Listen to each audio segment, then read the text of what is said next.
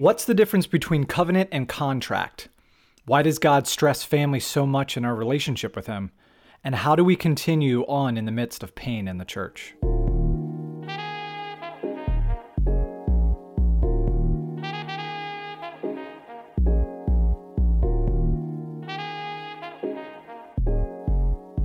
Welcome back to the Quiet Reformation. I'm Justin, and congratulations.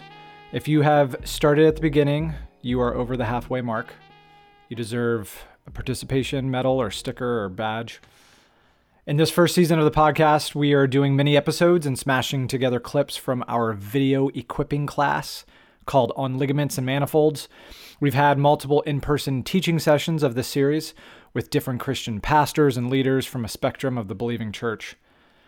If you've been part of those, hopefully this season will jiggity jog your memory of some of those key aspects and if you're just getting to know Netzer, this season will help to lay a foundation for how we sense God reforming his church in our day.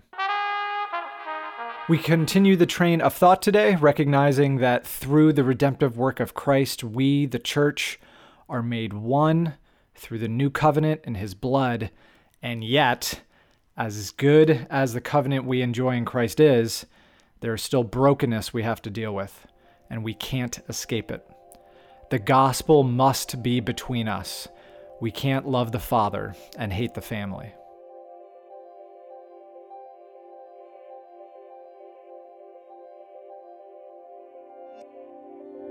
From the Gospel of John, chapter 6, as Jesus is talking about him being the bread of life, about receiving and believing in him, John writes this.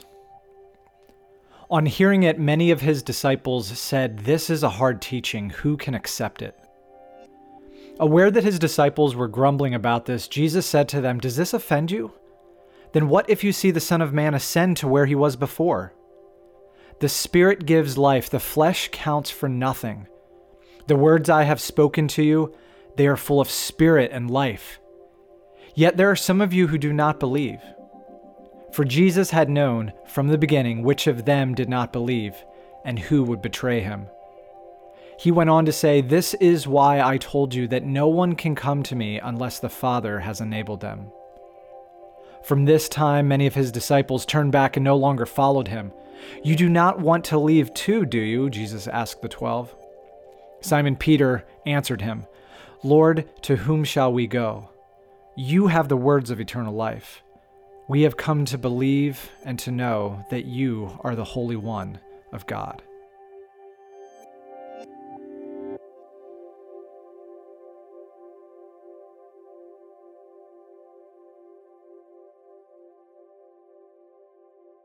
I'm going to continue on the theme of marriage. You know, Jen and I, we stood at an altar and we recited vows to one another in our marriage ceremony.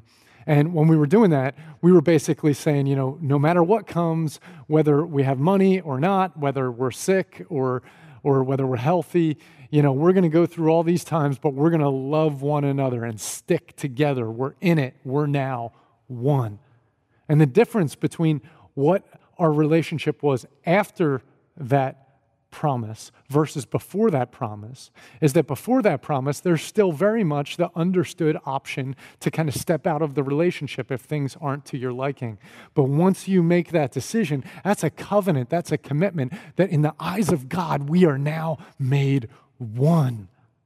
And so, oneness isn't something that we try to achieve. It's not something that we attain to or strive for.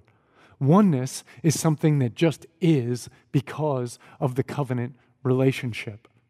Unity, on the other hand, is something that we work toward. Unity is something that kind of ebbs and flows. Unity is about whether we're on the same page. It's about whether Jen and I think we should spend our money the same way, or Jen and I think that we should raise kids the same way. It's about all the different decisions and perspectives that we have to make in the course of a day, a week, a month, or a lifetime, and that we're working to become more and more on the same page to be unified. And the journey of a covenant relationship is the journey of learning to become more unified. There's an important point to make here, and that's that a covenant relationship is the kind of relationship that necessitates unity, that we're, we're wise if we come to a place of unity inside of a covenant relationship. Because if we've decided to be one, but then we act in disunity, it only hurts us, right? Because it's like two parts of my body disagreeing about what should happen. But there's other kinds of relationships too, like when you go and sign an employee employer contract. You know you'll get paid a certain amount if you do what your employer wants you to do. If he's not paying you enough, you're probably not going to show up and work. If you're not working hard enough, then he might or she might let go of you as an employee. That's different than when you enter a deep covenantal relational commitment to one another. We cannot have a relationship with the Father without having a relationship with the family. There is no covenant there where we get adopted by the Father, but we're not a part of his family. That's what it means to be adopted by the Father, is that we are also a part of his family. That means that that person in the church down the street who also gave their life to God through Jesus, that I'm one with them. And they might be a little bit different than me. And they might see things differently, but that's the beauty of the body of Christ. Because you know and I know that when we enter into a family, families aren't perfect by any means. Even a good family has all sorts of tension in it. But see, a family unit is put in place in some ways for the very purpose of us learning to mature and grow in the midst of our differences.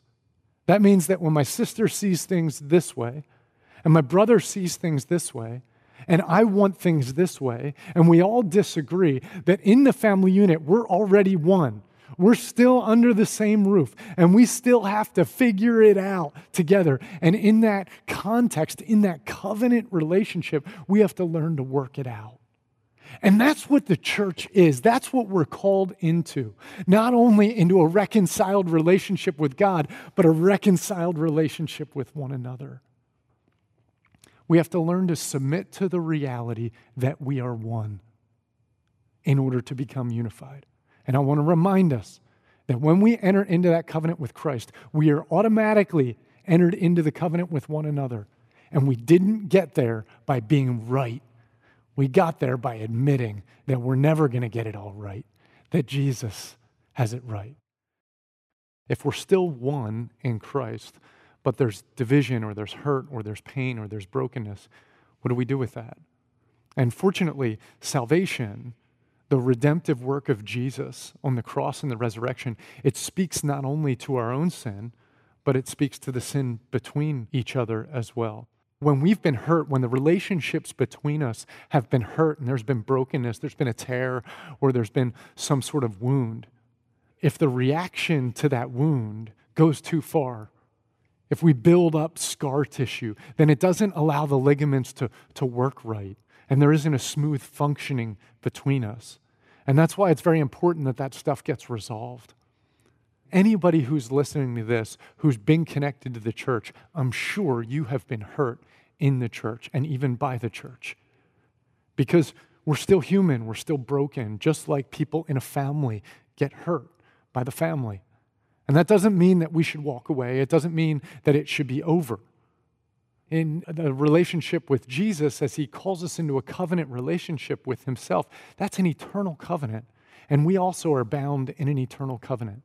And that's why, in, in uh, this whole understanding of what it means to be one, we have to come to terms with the reality that when we are in a church situation and things get a little messy and when they get difficult, part of the reason that we've been brought into a covenant relationship is so that we learn to work through that together, the way that uh, in a marriage we need to learn to work through difficulties.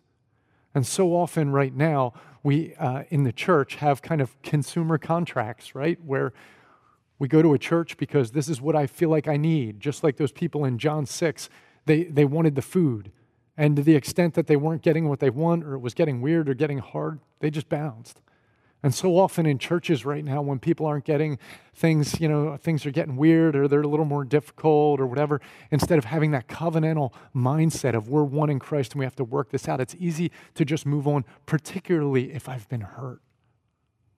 And so Jesus models for us what we do with hurt. There's so much power in the ability to forgive. So much so that when Jesus is put on the cross, the first words that he speaks from the cross, the very first thing he says when he's hanging on that cross is, Father, forgive them, for they know not what they do. And we see Stephen, when he's being stoned, modeling that same thing that Jesus has taught him forgiveness. Some would argue that the greatest power on earth, that the most miraculous power that has ever touched the cosmos is the power of forgiveness, because that is what Jesus is doing on the cross. And it's forgiveness that allows for reconciliation, for relationships to be restored. Because if God's salvation is working not only to restore me to a relationship with Him, but to restore us to relationship with each other, then this gospel has to be powerful enough to not only reconcile us with Him, but with one another.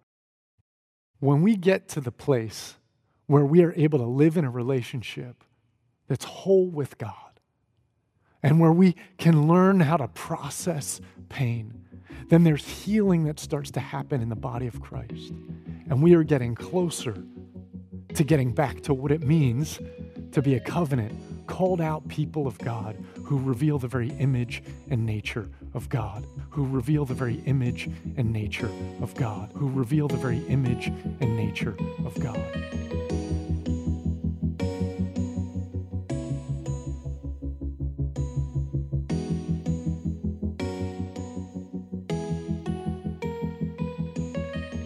Hey, what's up, everybody? My name is DJ Martin. I serve as the church pastor at Parkford Church in the Pottstown area. I've been hugely blessed by Netzer's ministry over the past decade as I've served in vocational ministry in various settings, particularly since I've been uh, leading a couple of different churches as lead pastor. Netzer has been a place where I've built community and relationships. Uh, Netzer has a focus on church for church leaders that has had a huge impact on my life and ministry, especially through their cohort ministry. I help lead the local cohort here in the Pottstown area, and the relationships and connections, friendships I've built over the years and have been built for me through the cohort ministry have been amazing. And I've certainly grown and been strengthened and challenged by these relationships over the years. We all know how isolating and difficult ministry can be at times, and Netzer's emphasis and focus on church for church leaders has been a source of strength and encouragement for me. I hope that you get involved in Netzer in whatever ways you can in the coming season of ministry in your own life.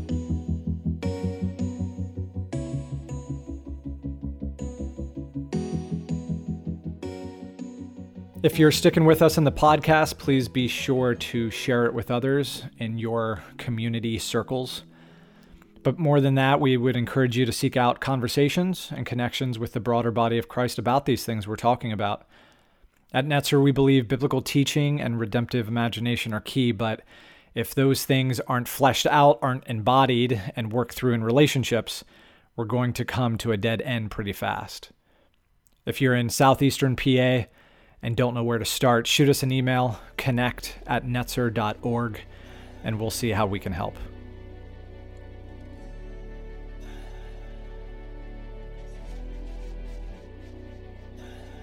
From Paul's letter to the Ephesians, chapter 4. Therefore, each of you must put off falsehood and speak truthfully to your neighbor, for we are all members of one body. In your anger, do not sin. Do not let the sun go down while you are still angry. And do not give the devil a foothold. Anyone who has been stealing must steal no longer, but must work, doing something useful with their own hands, that they may have something to share with those in need. Do not let any unwholesome talk come out of your mouths, but only what is helpful for building up others according to their needs, that it may benefit those who listen and do not grieve the Holy Spirit of God with whom you were sealed for the day of redemption. Get rid of all bitterness, rage, and anger, brawling, and slander, along with every form of malice. Be kind and compassionate to one another, forgiving each other, just as in Christ God forgave you.